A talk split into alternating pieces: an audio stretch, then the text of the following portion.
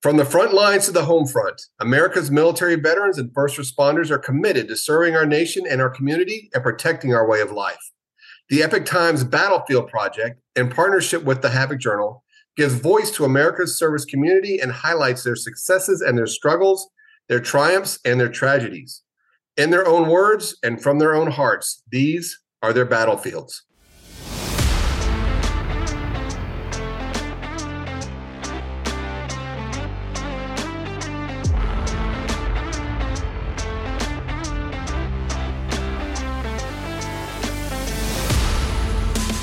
Ladies and gentlemen, welcome back to another episode of the Battlefields Podcast. I am your host, Lieutenant Colonel retired Charlie Faint, once again bringing you stories from the front lines and the home front. As usual, if you like what we're doing here on Battlefields, please download and share this episode and leave us a five star review. And if you are interested in being a future guest, our contact information is in the show notes. Today's guest is Tim Hendricks. Tim is a former United States Army captain who served as a tank platoon leader and then as a military intelligence officer in which capacity he was an advisor to the Iraqi Ministry of Interior's National Information and Intelligence Agency. When not working or writing in his home in upstate New York, Tim is most likely reading, woodworking, or watching his beloved San Francisco 49ers. Tim, welcome to the show. Hey, thanks so much for having me. It's great to be here. I really appreciate it. Yeah, Tim, I'm very interested to talk about your book, The Instructor, especially its protagonist. I know we'll get there down the road, but I think we'd start by just going into your background, why you chose to join the army, your route to becoming an officer, and what you did in the in the army. Sure. Uh, so I um, come from a long line of uh, military service. Uh, both grandfathers served in World War II. Uh, my grandmother, uh, prior to my commissioning, my grandmother was actually the highest ranking uh, individual in the whole family. She was a second lieutenant in the Army Nursing Corps. Uh, she was stationed stateside, so she would, um, I think, I believe she worked in a hospital, uh, like a rehabilitation hospital for troops that were wounded overseas in Europe and the Pacific. Um, my uncle was a door gunner in Vietnam um, on the on the Hueys, and my father also served during Vietnam. He was a uh, he is the only Marine in the entire family out of uh, Army and uh, he was stationed in Okinawa uh, as a um, motor transport mechanic uh, during Vietnam. So, um, from a very, very early age, I felt the call to uh, serve in the military. Uh, it just it spoke to me. It was something I was drawn to. yeah, I used to uh, when other kids were playing basketball and football, I was low crawling in my backyard under bushes and stuff like that. Um, it was just something I always wanted to do, and something that my parents, uh, especially my father, uh, fostered in me as a credible path uh, in my life. Um, the one thing that I will credit them for uh, is, especially my father, was guiding me towards the officer track, uh, having been a uh, lower enlisted Marine and having had some real, um, lack of a better term, crappy details that he was put on. Um, you know, he he basically said you have the intelligence and the um, discipline and and the makings of a good officer you know the responsibility of a good officer from from my experience being in uh, and I want you to go that route. If you're really serious about the military, uh, I won't stand in your way, but uh, I, I, want you to be going, you know, striving for the the officer track. So as I kind of grew um, and got closer to that age where you know colleges are becoming a reality um, my my dream had always been West Point. I was um, working towards that. Every grade that I got, every extracurricular that I got, was working towards an appointment to West Point. But kind of around my sophomore year, when I really started doing research into both college and the military uh, as options, it came to light that ROTC might be a better fit for me um, where I wanted to be. West Point had certainly its pros and cons, um, but ROTC just seemed like a, a better fit. So um, rather than applying to West Point, I applied to colleges uh, looking for my uh, for an ROTC scholarship, uh, and was fortunate enough to be awarded a, a scholarship to Hofstra University on Long Island. Um, and they awarded me a it was a very small program at the time. I'm, I'm proud to say that the school has grown by leaps and bounds with its program and has a bunch of satellite schools around it now. Uh, but when I was there, uh, there was only like a handful of cadets in, in each uh, grade. Even my freshman year, we started off with, I think, 54 cadets coming into the fall semester. And by the spring semester of my freshman year, there was like six of us left, you know. So it was a very, very small program. Um, a, another cadet got the full four year scholarship. I was awarded a three year scholarship, but that cadet actually having a, a, a four year scholarship, she she dropped the program going into the spring semester. She was one of one of those 54 that didn't move on. Uh, and so they uh, the program actually awarded me the second half of her four years. So I ended up having a three and a half year scholarship. Uh, Hofstra is very good in that they also credit ROTC scholarship cadets with a um, a dorm. So I was able to dorm, even though I lived like 15 minutes down the road. I was able to dorm there all four years. So it made out for a good uh, college experience that I really enjoyed, um, and you know allowed me to explore the other um, opportunities that college provides. you know, as it were. You know, but um, I was then uh, commissioned in 2003 uh, I volunteered for uh, the branch detail program because uh, I couldn't make up my mind. I had this great mentor uh, captain who had who had just come out of his command time, and he was an armor captain. He was a, he was a tank guy, and he, he was just so charismatic and passionate about the Abrams and tanks, and and just was this kind of winning personality that he he influenced a lot of us to to want to go armor. So I wanted combat arms. I wanted to be one of those frontline guys.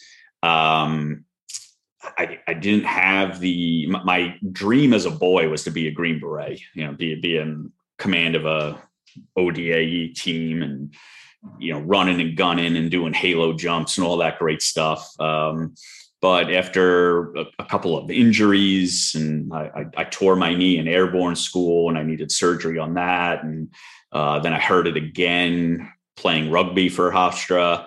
Um, you know, it just like my knees were just not cut out for doing ruck marches and stuff. I was like, so let, let me try this tank thing out instead, and you know, I'll just drive everywhere instead. Um, but I was also at the same time really interested in military intelligence. Uh, I, I love the analytical side of the house, you know, the the, the piecing together information, the the the um, line and graph charts that you would do to kind of assemble all this info to pass along to the ground units and the line units. So I was fascinated by that, and I really couldn't decide which one I wanted to do. Uh, and that's when the colonel uh, in charge of the program is like, well, you know, the Army has this neat, nifty little program called branch detail, where essentially you get commissioned in intelligence, but then intelligence loans you out to armor for your lieutenant time, essentially. And by the time you're uh, first lieutenant promotable, moving on to captain, that's when intel takes you back. So that's how I ended up doing both armor um, as through my first rotation uh, overseas, and then switching over to Intel and being an Intel officer in the second rotation. So, Tim, that's a lot like what I did. I went to Mercer University down in Georgia, and I okay. came in under the branch detail program. So I was also MI, but I was detailed to the infantry. And I'm curious what your thoughts are on the branch detail pro- program. Did you think it was good, and do you think that the detail program made you a better intel officer? I, I think the so my particular circumstances how they work out um I, I, can't really tell whether it made me a better officer or not uh intel officer which i'll get into uh, uh, but i do believe that the program as a whole in theory uh, on paper is is kind of a brilliant approach. You know, in, in that every battalion in the army needs an intelligence shop and needs an intelligence officer and the idea that okay i'm going to be an armor lieutenant so i learn how armor platoons and companies and even battalion level operations work and i'm so well versed in that uh, and then i go and become an intelligence officer and then MI sends me back down to an armor unit. So now I know exactly the type of targeting packages or intelligence that I need to put together in order to allow the armor line units to be successful in their operations. I think that's a, a, just kind of a brilliant approach to things and allows you to do um, a whole lot of capability with your uh, officer corps in that regard. Now, in terms of my specific circumstances, I went over for my second rotation in 2007, and the the name of the game back then was transition. Every it was the the surge. Everything was about transition, transition, transition. Um, so I got put on a MiTT team, a, military transition team, and uh, the funny thing is that I was in Fort Huachuca taking my captain's career course in intelligence. And it was a, like a six month program. And like three months and a day, uh, orders came down for me to redeploy. And I, and I said, but I've got three three more months left of this course. Like, why am I being redeployed? And um, I had been my dwell time. That was the thing back then. Uh, my my dwell time was like 18 months at that point, so that I had been back stateside since uh, 05 and it was essentially my turn to go back and there was this nifty little regulation that if you pass like 51% of any kind of army course they can just consider you graduated and and move you on so which i didn't know about of course but that that's basically what it says like the day after i passed my midterm they're like yeah you're you're good to go you you you passed the the captain's career course you're a military intelligence officer and you're immediately redeploying. So uh, that was that was a bit of a shock. Um, so I essentially was only three months, you know, 90 days or so trained as an intel officer, and now I was being sent over to advise an Iraqi lieutenant colonel on military intelligence, you know, policy and procedure and TTPs and, and stuff like that. And um, I, I found that very interesting. But again, transition was the name of the game. And to be honest, I didn't need to teach him anything about Intel. He, had been in the service for like 30 years at that point.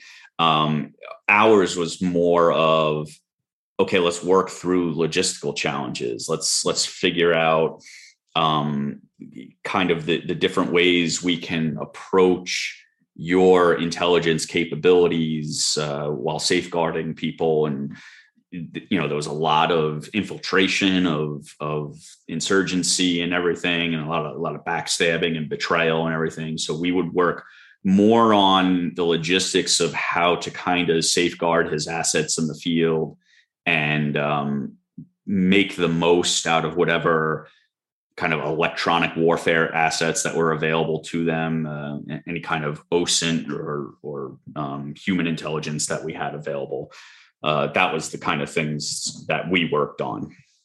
So you came in on the branch detail program, so you had no Intel experience while you're in armor.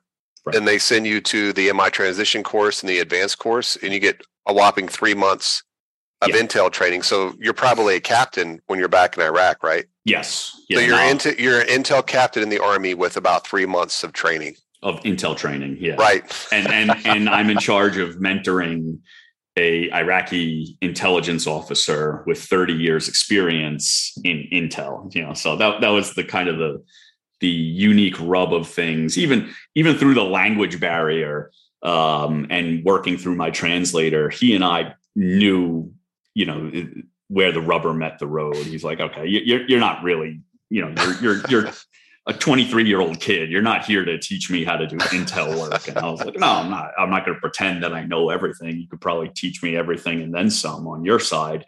Um, but I do know some stuff, and I know you know, and I I have been in Iraq before. You know, I had I been there 04 through 05. Um, so there was things that I could help him with, you know, beyond just the intelligence application. You know, there, there was different things of like just how to liaison with with multinational force units and how to work with the Americans and how we might approach things from different perspectives because of the cultural differences, you know, between us. And so I think that was beneficial in in that regard. Um, but getting back to kind of your original question, um, the branch detail program, when it applies to how I was utilized specifically, uh, it really didn't match up because uh, I never got to get sent back down to an armor battalion and and be the S two for for a bunch of uh, tankers. That would have been fun too, but um, you know, taken as a whole, I much preferred my Abrams to doing the intel work. I'll, I'll say that much. Yeah. hey, fair enough. So this was 2007 ish. Yeah, my second ro- rotation was uh, 07, 08. Yeah, I remember that. So things were getting pretty sporty in Iraq 07, 08. At the same sure. time, people were getting out right and left because folks like you and I and numerous other folks who'd already been to Iraq once yep. or twice, been in that meat grinder, folks were getting out and they'd stopped lost my folks. They did that almost immediately. I was in Korea in 2001 when 9/11 happened. Okay. And we got stop lost almost immediately because I was trying to get out of the army. I was not having a good time. I didn't have a good time in the 101st. Didn't have a good time in Second Infantry Division. Yeah. Trying to get out and couldn't. My wife got recalled more or less back into the really? force. Yeah. Oh, wow. Okay. So they were so, out. So they were. They, yeah, she was doing her re- reserve thing, and they're like, "Hey, guess what?" So Wow. That was a that was an interesting time to be an intel officer. Such a shortage branch. They weren't letting weren't letting folks out. And as we just heard from you, Tim, they were speeding people through the system, giving them half the training they needed to get out there in the force. Very interesting time to do intel. Yeah, uh, a hundred percent, and even that, like the uh, the larger officer corps, just seemed you know kind of whatever MOS you were in, you were you were getting stopped because between my um, my first and second deployment, my my contract ran ran out. You know, I, I had paid back my my four year scholarship with the four years of active duty that I was obligated to do. And uh, same thing, I was stop lost and and ended up doing ten extra months uh, in a second rotation as as a result of that. Um, so yeah, I mean, like like I mentioned, dwell time you know earlier like uh, the all volunteer force it was just a grind because they were literally tracking how many days you were spending stateside versus other individuals. And if your number was higher than someone else you were going back next you know and, and the turnover was was just absolutely crazy. Uh, uh it was very hard to keep up with everything put a lot of strain on on everyone i believe. It's crazy that uh, with 18 months you're the the high dwell time guy. Yeah, that is you in the yeah. advanced course. So they need you so bad that they're going to rip you out at 18 months. Yeah, I remember um, meeting with my branch advisor, and he was going through uh, everybody's um, wish list essentially for follow on assignments. And there was a whole bunch of cool ones at the top. Um, there was like two spots for counterintelligence officers. So they were like going to go to Quantico or something and do super secret squirrel stuff. And, you know, everybody wanted those. And then there was um, a couple of s- slots to actually be tasked out to the Air Force where they would be on intel collection platforms that would be airborne, you know, like, like JTAC type stuff. And I believe even some like C-130 Spectre type, you know, or, or spooky gunship type stuff so there was a big competition for those because, uh, you know, everybody knows that the Air Force is living large over there. You know, so, yeah, right. Who doesn't you know, want to be with the Air Force? So, for yeah, sure. exactly. So, uh, so those guys were doing that, and then there I was at the bottom of the list with my dwell time, and uh, basically looked at the guy, and because I had, I had not the greatest experience my first rotation. Uh, and I, and I looked at my branch manager. I said, you know, anything that you can do I know that you're hard pressed, you know, and, and that you have to be the guy that sends people back. But anything that you can do, please do, because I, I really just can't go back there. And I could see it right in his face. He's like, you know, he didn't say it, I didn't say it, but it was like, uh, there's nothing I can do. You're you're right. you're at the higher end of the dwell time, right? And you're gonna have to go back. So I, I think I was kind of like hoping for a miracle in that regard that he would find some place for me. Um, what he did do, which was really fun, um, I, I say that sarcastically. Uh, he he said, "I'm I'm gonna have to send you back." The like the second time I met with him, I'm like, "Okay, got it." He's like, "But what do you want when you come home?" And I said, "Well, my my my stop loss time will be up, so I can get out." Um, but you know, I would really love to finish where this all started. Yeah, I'd love to be a captain or a captain promotable and uh, go back down to ROTC, you know, at some university in, in the country and impart on these young cadets the things that they really need to know before they, you know, uh, swear their own oath and, and get sent over themselves, you know, because I had that, you know, frontline knowledge at that point. and he's like okay let's let's do it. That's great you know. So i was doing my second deployment with the whole time believing that i was uh, going to get sent to be a, a, cadre member and be an instructor when i got back. And then that branch manager uh, pcs out of his position and a new one came in and i hit him up while i was about like six months into my rotation. It's like hey you know i'm six months out. Just want to make sure everything is lining up and you know that you've got the university that you want for me. And he's like what are you talking about? You're not going to rotc and i was like well no no your predecessor you know he he he kind of made that guarantee that if uh, if i had to go back he would hook me up on my on my return. Right. He's like well what's your master's degree in? And i i went i went i don't have one. You know, I've been I've been deployed the, for the last two of the three years. You know, like, I don't have a master's degree. When when is I supposed to go to school? He's like, without a master's degree, you can't teach ROTC. Sorry, I'm revoking your orders. Ooh. It was just like that. So, you know, it, it was so um, just kind of fact of the matter. You know, just just like, well, let me see what I can do with you, or maybe we can find a an exception, or or maybe there's a school out there that doesn't need a master's and it was just no not happening pulling the plug you know? So at that point it was like well what do i do? Do i go back down to a line unit or right. or do i submit my my resignation you know? And and kind of similar things like like you were saying i hadn't had a great experience in the military. Uh, i had two deployments uh, whereas the second one was much more of a um, advisor role and, and less uh, in terms of op tempo. My first one, I was actively patrolling, you know, and doing combat patrols, and you know had, had a couple of close calls. So looking at the forecast of everything, um, it didn't look like operations were going to slow down anytime soon. Uh, I was newly married after my second deployment. Actually had uh, gotten married just before I left and did my newlywed year with me in Iraq and her at home. Um, so we wanted to get on with our lives. We wanted to start a family. Um, certainly didn't want to put a wife and, and child through me deploying every other year, you know, and, and just really thought at that point, you know, I've, I've done what I set out to do. I achieved my goal. I served my country. I did the things that I wanted to do.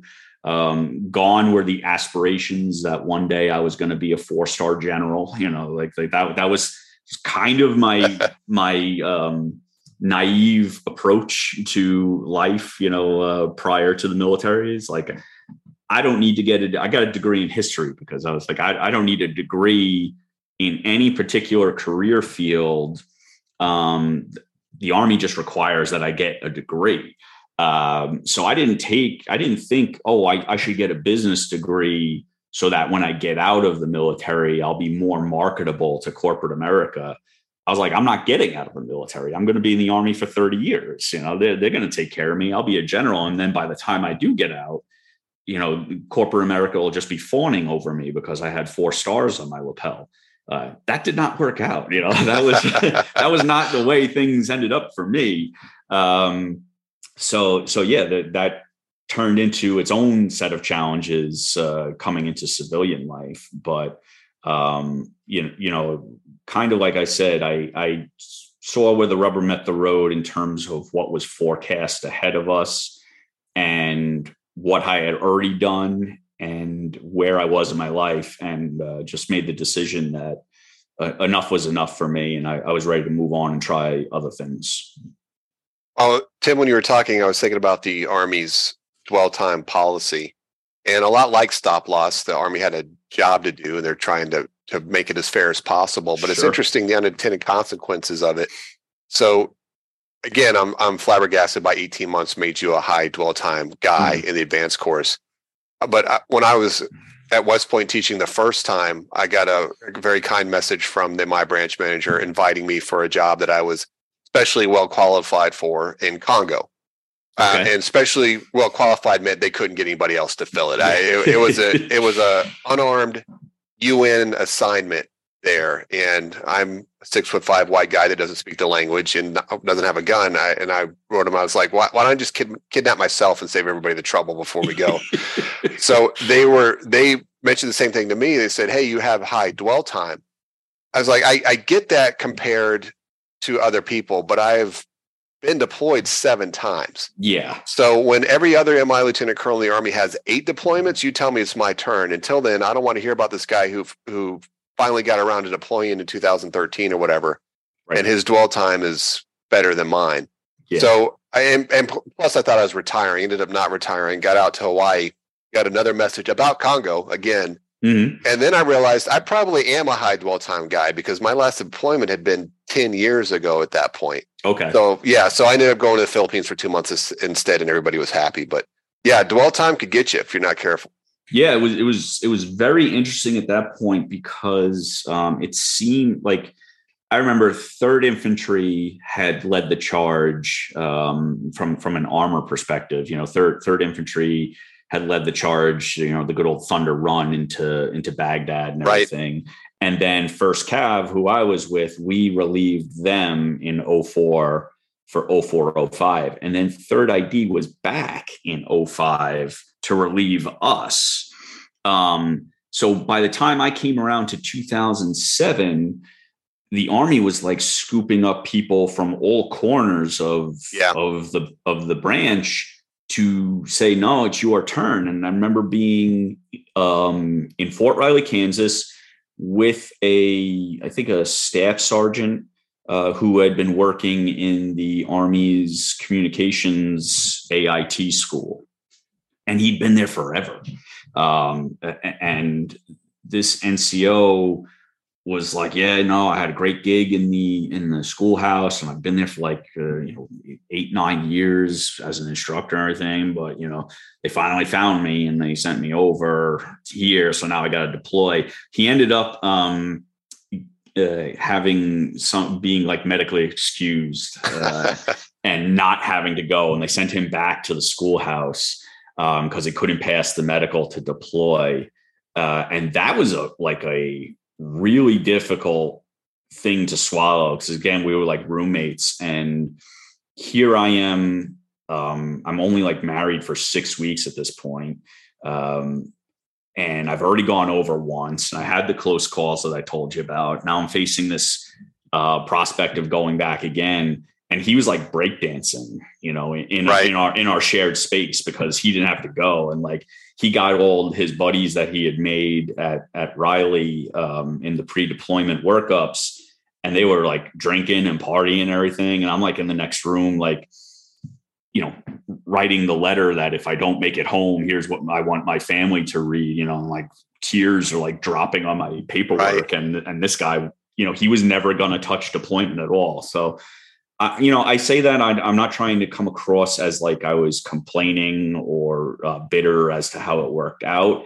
Um, but there were definitely those instances where you know, some people kind of got away a little more scot free than others in the military. You know, and that's that's just how my situation worked out. But um, you know, everything works out the way it's supposed to in the end. That's what I believe. So, um, you know, that, that, that was it. That was my service.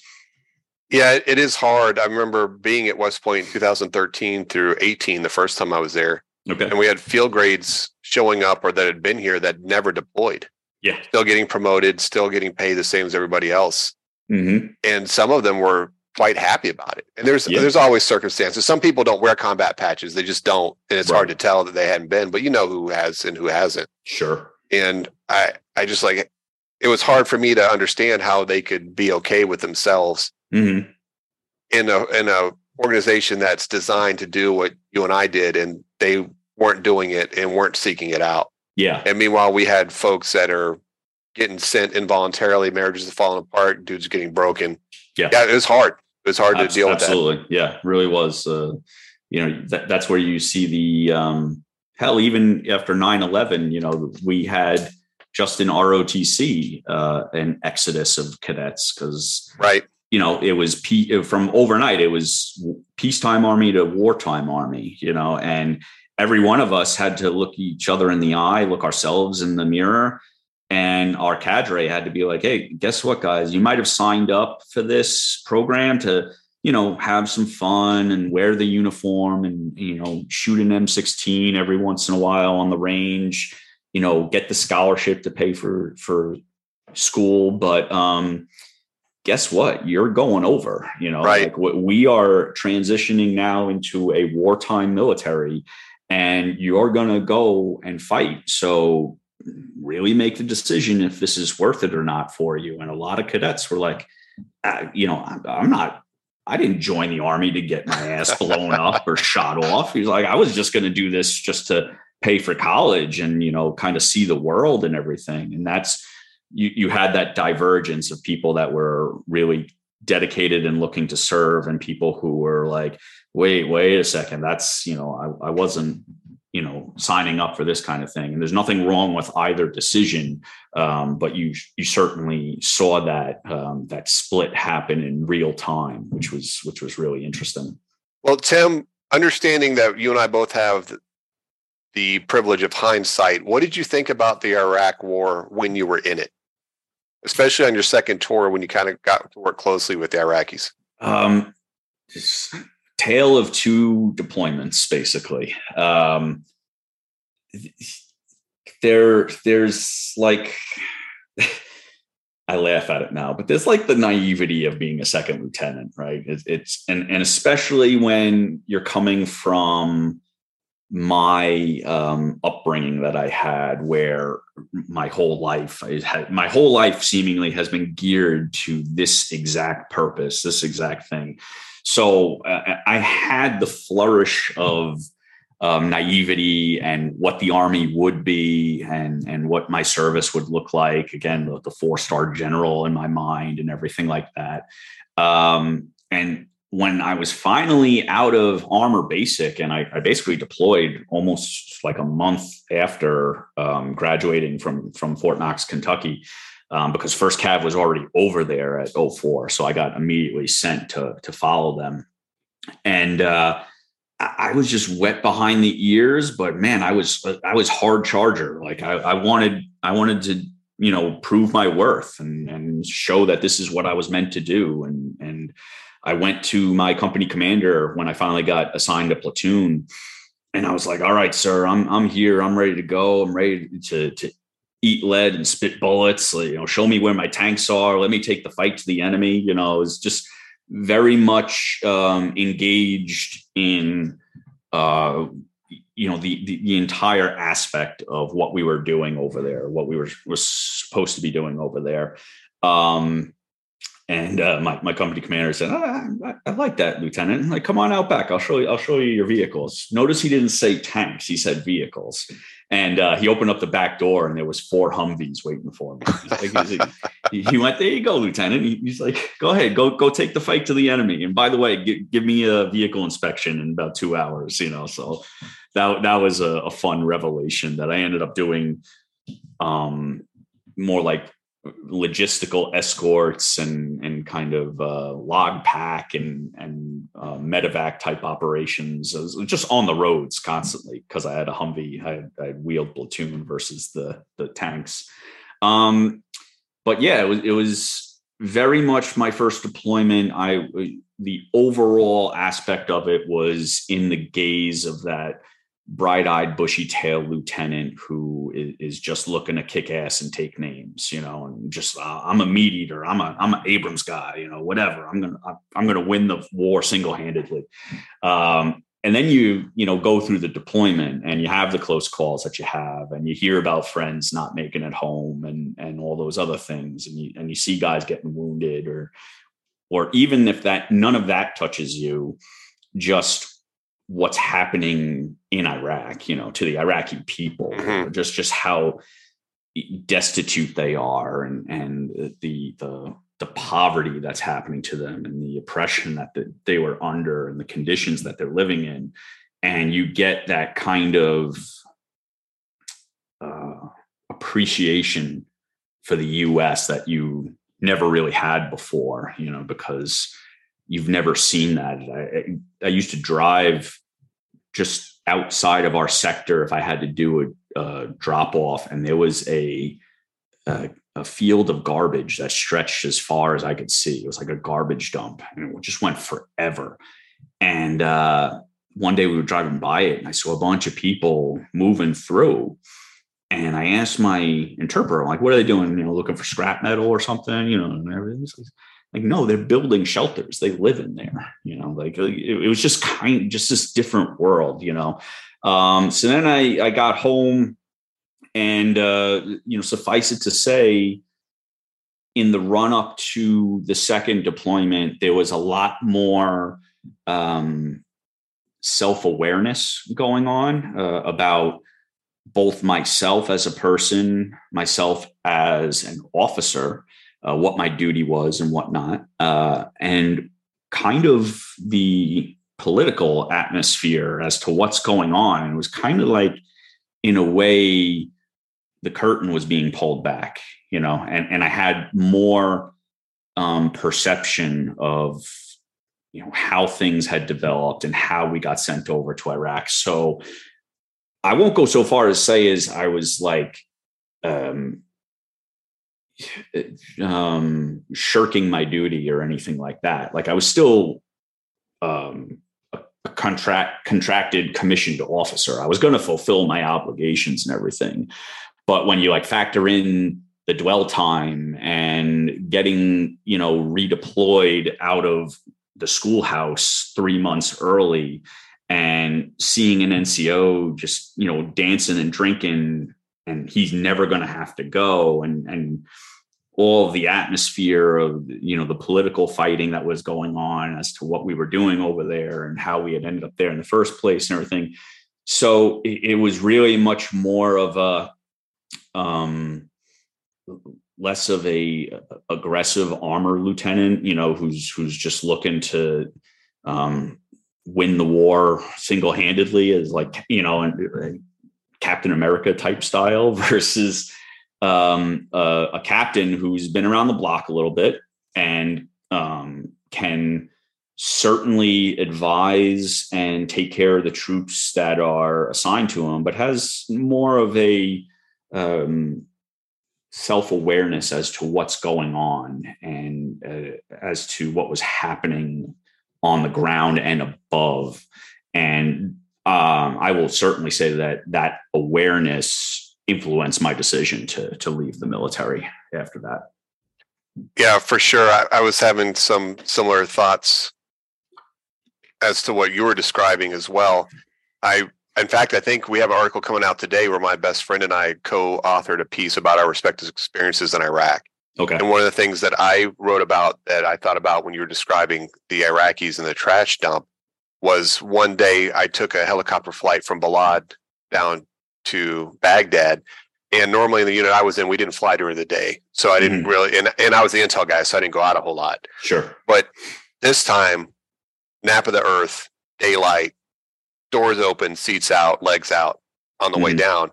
And I remember seeing it first for the first time. It's my third tour in Iraq. First time I really saw it up close in the daytime from the air. It was like, man, we messed this country up. Yeah. And it wasn't a values judgment. That's what we were there to do. Mhm. But I, this is about 2008, 2009, I guess. And it's like, man, we messed this country up bad. Whatever it was like before, we probably made it worse.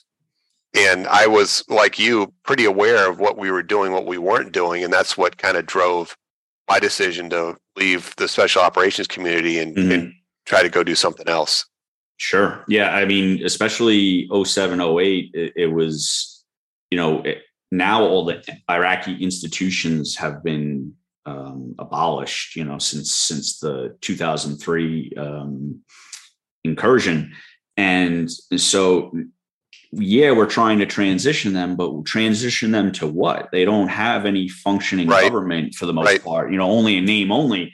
And um, the age old uh, rifts between Sunni and Shia and, and the Kurds and everything else, it reared its ugly head. You know, it filled the gap of that. And that's when you had that heightened sectarian killing where you just, just especially uh, in Baghdad, you just had, you know, 30 or 40 bodies found this morning. And then the next day in another neighborhood, it was another, you know, 20 or 30 bodies from the different sect, you know, and they were just retaliating against one another. And it was, um, you know, kind of uh, the Wild West at that point. You know, it's, it's, a, it's a tough time to be there. That's why we put the surge in, why we started putting Jersey barriers everywhere, you know, and just, just essentially lock the country down so that the, the chaos stops and we can kind of stabilize that place again.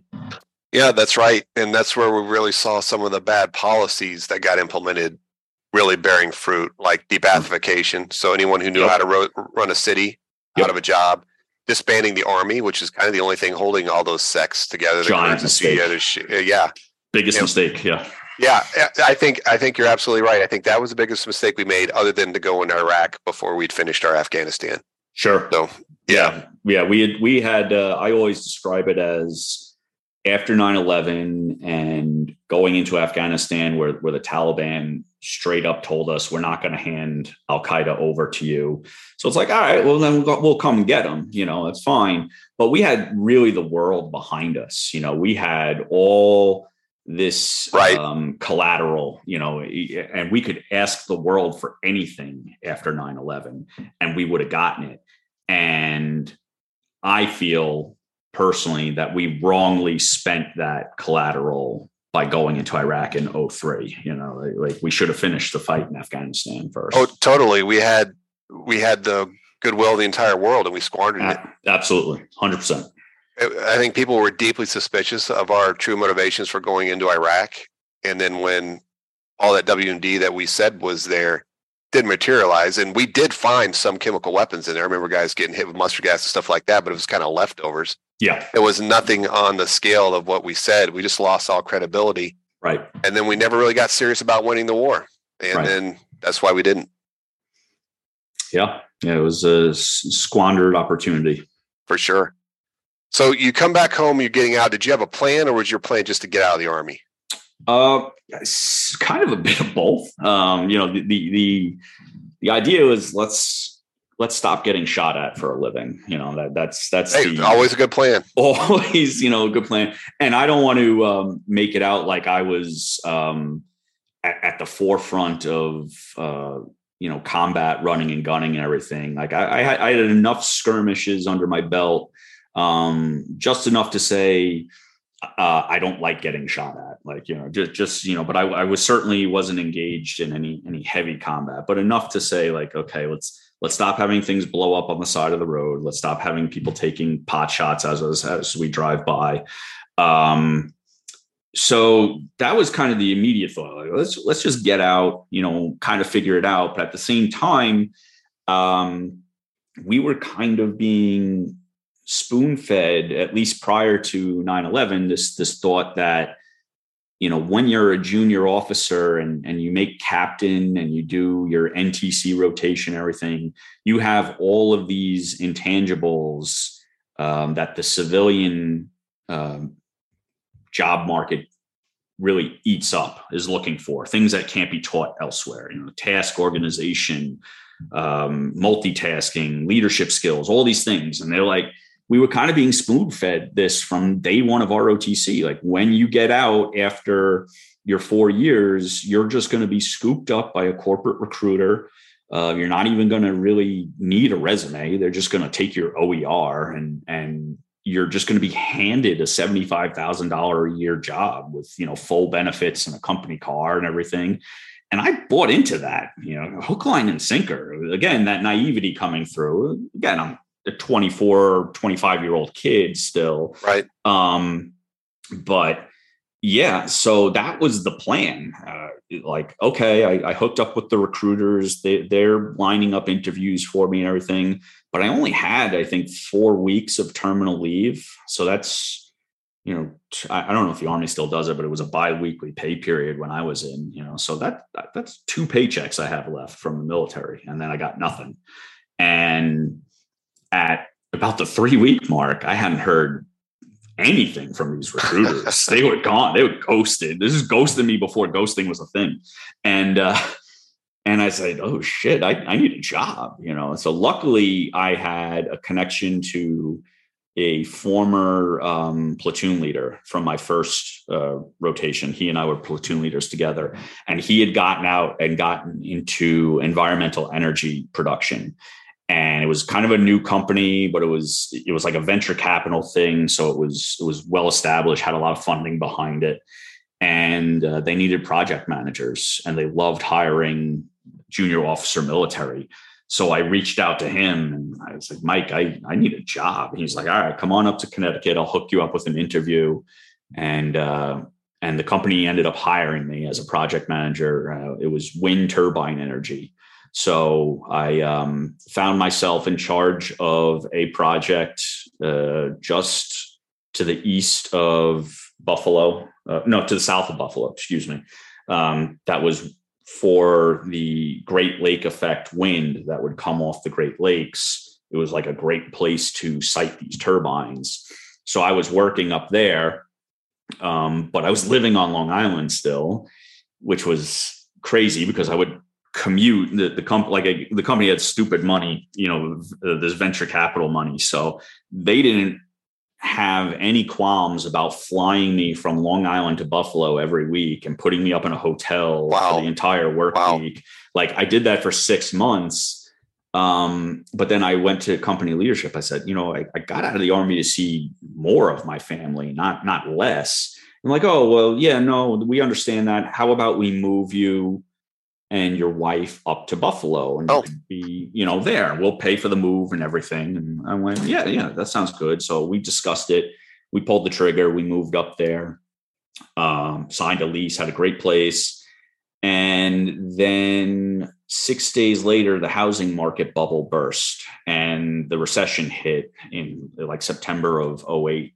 And uh, all that venture capital money that had been invested into the firm suddenly got recalled. oh wow! Back. And uh, we called it like Black Thursday or Black Tuesday because about ninety five percent of us got laid off. Uh, so there I was, and I was one of the newer uh, guys. Uh, you know, right. last in, first out. You know, type deal. So I had the least amount of time in the company. So I was there was no way they were going to keep me on. And uh, yeah, I, I, got laid off six days after moving to Buffalo. So we we had to Ouch. come back with our tail between our legs a little bit, and and that really started um, that that time, that extreme stress of going through that and being jobless, and you know just the whole reintegration to civilian life. And the the army was everything that I had worked for my entire life. Uh, and and everything I thought I was going to be in my professional career. And even while you're in, whether you know it doesn't meet expectations, as to what you thought it might be, you still know what your job is. You still know what your future is going to be. Like, you know, I signed this contract. I'm here for the next four years, you know, so however right. it works out, whatever. Now I'm on the civilian side. I've got a, uh, a, a, wife that I'm responsible for. She's pregnant with our first.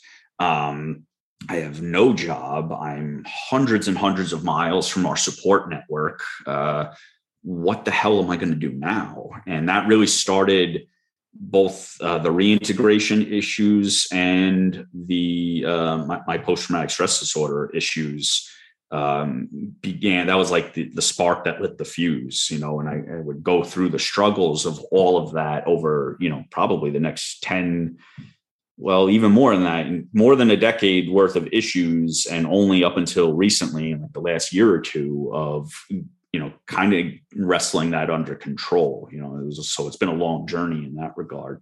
Um, so that's what happened with the job, and uh, ended up like working security because that's the only real work that an Iraq veteran could find who had a history degree and you know didn't know how to fill out a spreadsheet. So so I ended up here, here I am standing at the door again, you know, protecting uh, dignitaries and whatnot. So that, that's how I kind of ended up in that realm. So, how did you get into writing? Writing, I was um, always passionate about, always um, had a knack for.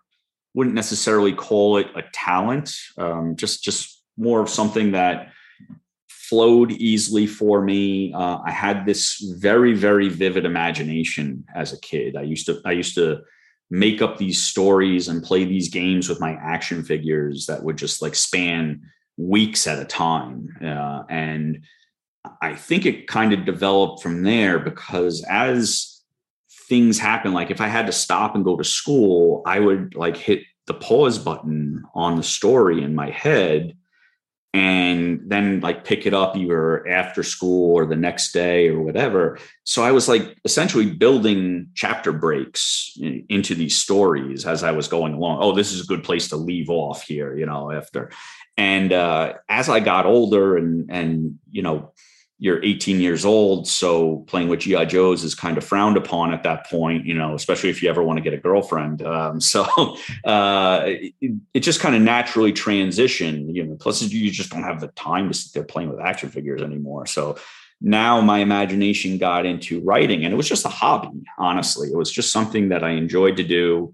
Uh, writing when I'm writing, it's uh, escaping from reality in many ways. Uh, it's also empowering because I am creating my own realities uh, in, in, that regard, and that's everything from contemporary writing, like like the instructor, which we'll get into, um, that takes place in the here and now, or you know, fantasy writing, where or science fiction writing, where I'm literally making up entire worlds and entire you know uh, um, species and whatnot. You know, so uh, it, it moved along I did it as a hobby, but then kind of around like 2014, uh, I started writing some short stories and posting them on my social media. And I started getting really good feedback, you know, from from people. And I, I took that with a grain of salt because these like, you know, I'm posting them on Facebook. So it's like, you know, my mom saying, "Oh, this is so great." You know, it's like, of course, mom. Thanks, mom. If, it, yeah. if it's if it's if it's dog crap, you're going to say it's still great, even that. But but other people from and from the extended network said you know, hey, you got you've got something here. You got you got a little bit of skill. So I started pursuing it um, as really my next goal in life. You know, I had I had three dreams and three goals. You know, that they they doubled as as each. And the first was to become an army officer. I accomplished that one.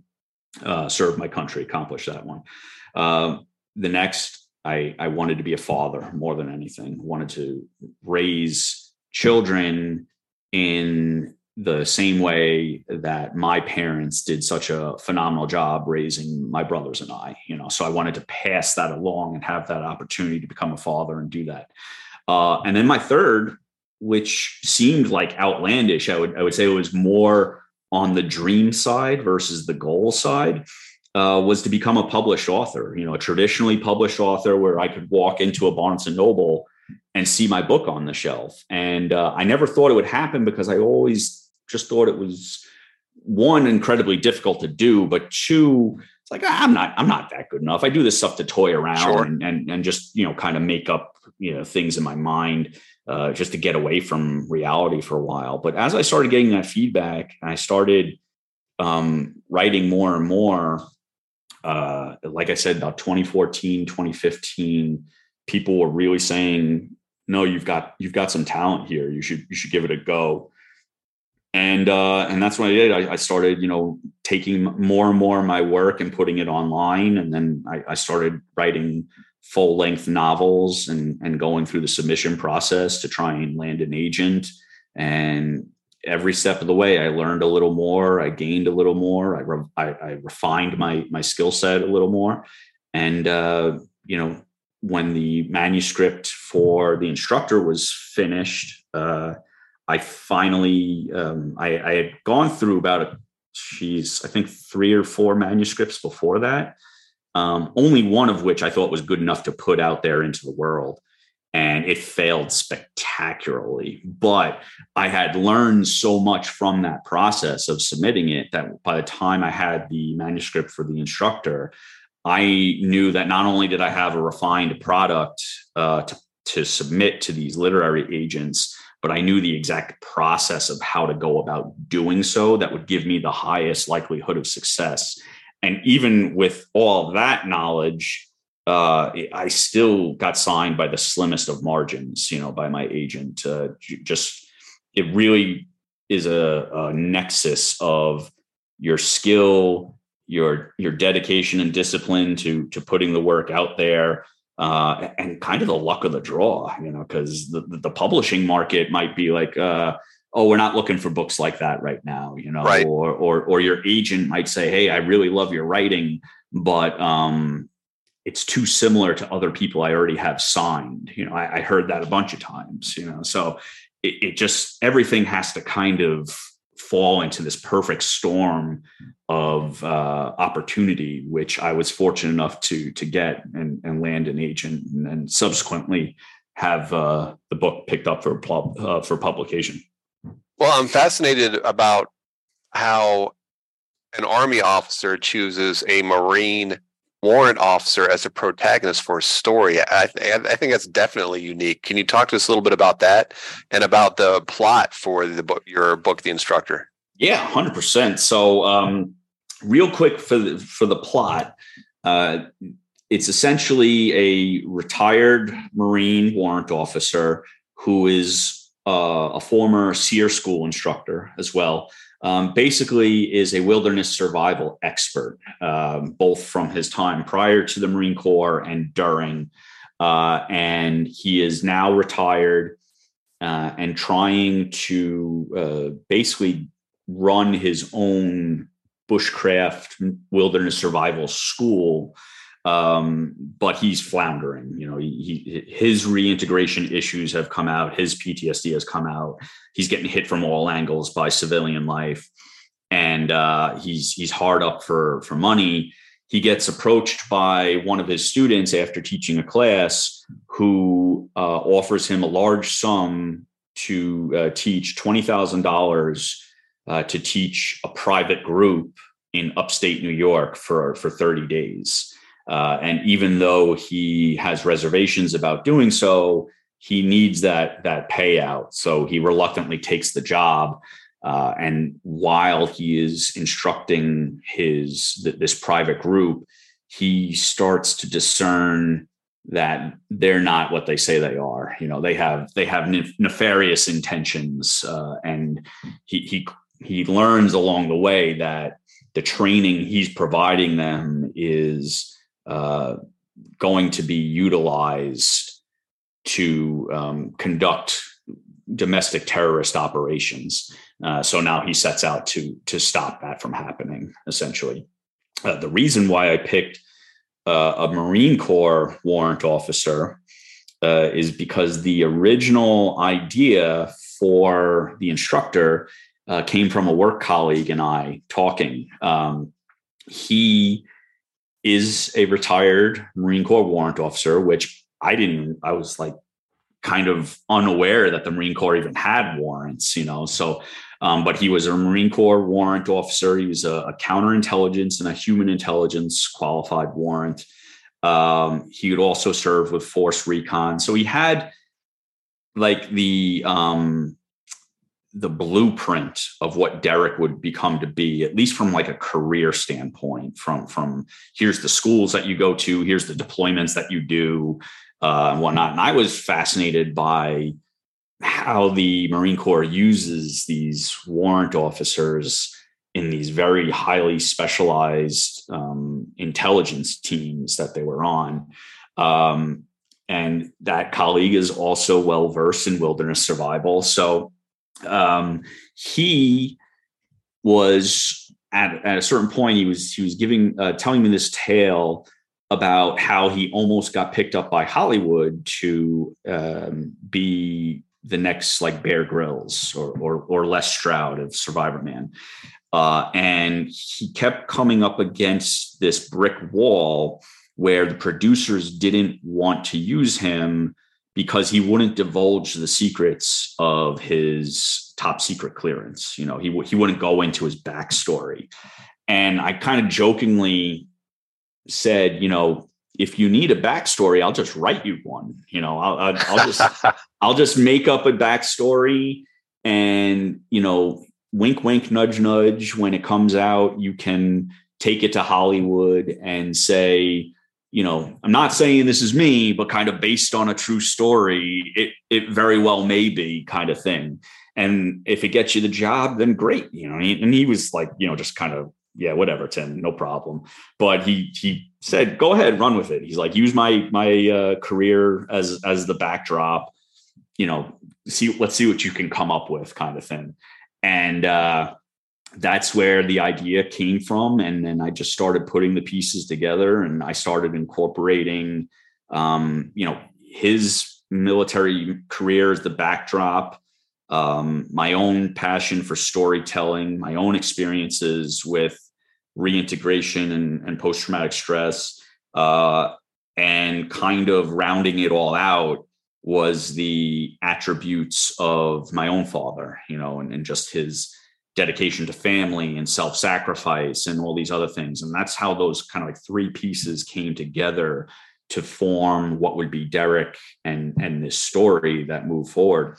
I started typing it with the intention of it was just going to be another short story, and then I was a man possessed. I mean, if I flew past like thirty thousand words in no time, and I was just writing day in and day out. You know, eh, if I was on the train coming out of New York City, I was clacking away for that hour that I had the free time on the train. You know, uh, everybody would be uh, sleeping and I'd be sitting with my laptop in bed, just still clacking away and just going. I was a man possessed.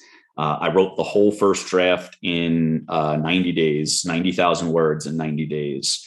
Um, and from there, you know, the rest is history. Went went through the whole submission process, and and here we are, about six weeks from publication.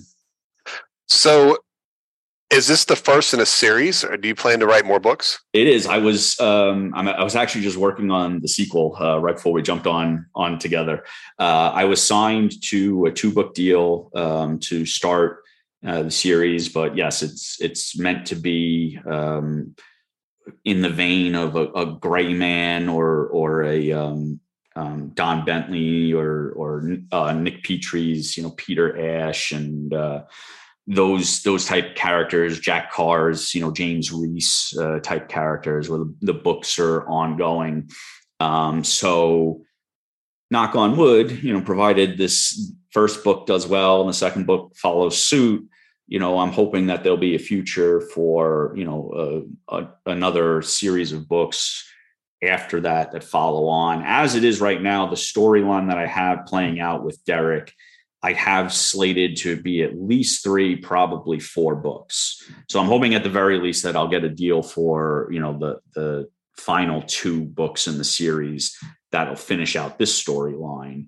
But this subgenre of military thriller, there's always an audience for it, you know, and, and they just they love their heroes. They love their former special operation guys. Um, and they, you know, people are just thirsty to see what hijinks these characters are going to get into next. You know, so I'll I'll as long as uh, people still want to read it, I'll keep trying to come up with ideas and and crank out as many books as I can. Well, Tim, how can people get a copy of your book, The Instructor? So uh, it comes out April 11th. Uh, right now, it's available for pre-order. Uh, anywhere that you would buy a book. Uh, it's available on Amazon, uh, on Barnes and Noble, Books a Million, uh, even Target. You can go to Target's website and get it. Uh, so you can pre-order it there. It's available as um, hardcover, ebook, and will also be available as audiobook as well. Um, so you can go to any of those sites and do it. Uh, you can find me at my website, trhendricksauthor.com. Uh, I'm on Twitter as tr underscore Hendricks, and I'm on Instagram and yes, I know on TikTok uh, as Reed tr Hendricks. Uh, that last one, TikTok, Tic Tac, TikTok, whatever it is.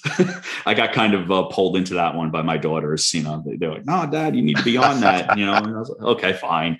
I don't do the silly dances or lip syncing or anything, but uh, believe it or not, the publishing world kind of like fixated on TikTok a little bit, and and so you need to be on there. So I, I kind of lucked out in that regard that my my daughters guided me in that direction because it's been beneficial towards the the marketing for the book. But yeah. Well, Tim, we, we're about at an hour right now. I thought that I might turn it over to you for any final thoughts or projects or ideas that you have, especially thoughts about the future for you as a two tour combat vet and any other advice you have for vets, uh, publishing or anything else. Yeah. I mean, uh, um, just in a general sense, uh, it never, never give up, you know, never stop working on your goals even when you achieve a goal and it ends up not being what you thought it was going to be you know like gather yourself up hit the reset button and work towards something new you know don't get lost in the mix uh, and certainly uh, if you're having difficulty reintegrating into civilian life if you're having difficulty wrestling with post-traumatic stress disorder don't go at it alone you know there's there's plenty of us that have navigated the minefield ahead of you. Uh, reach out to somebody, anybody. Uh, I, am I say this on on every uh, cast that I do. I'm I guarantee that 90% of veterans out there, even if they're strangers, will pick up the phone and listen to your story if need be, you know, and get you the help that you need because there is that connection. There is there is that um, shared experience that we all have. So, mm-hmm. you know, don't don't do what I did and and you know spend years of your life uh, making the mistakes and and going down the road that um, costs you you know other things in life that you're looking for. You know, reach out, get the help early. It, it, it's okay to talk about it. It's it's okay to um, explore these things, and you know find that happiness find that success in your life you know whatever it may be if you end up finding a passion for i don't know you know equestrian you know saddle making or or blowing glass you know whatever it doesn't matter you know if it makes you happy and it finds a way to rededicate that purpose in your life and run with it and and and give it everything that you've got and, and don't stop. And that's that's basically the best message that i can put forward out there I think that's a great message for all vets, Tim, and I appreciate you being on the show today. Looking forward to having a hard copy version of the instructor in my hands and best wishes for the rest of your books. Absolutely. Thank you so much for the invitation, the opportunity. It's been great talking to you. And uh, you know, I'd, I'd love to do it again when when the sequel comes out. For sure, Tim. Look forward to having you back on the show. Awesome. Thanks so much.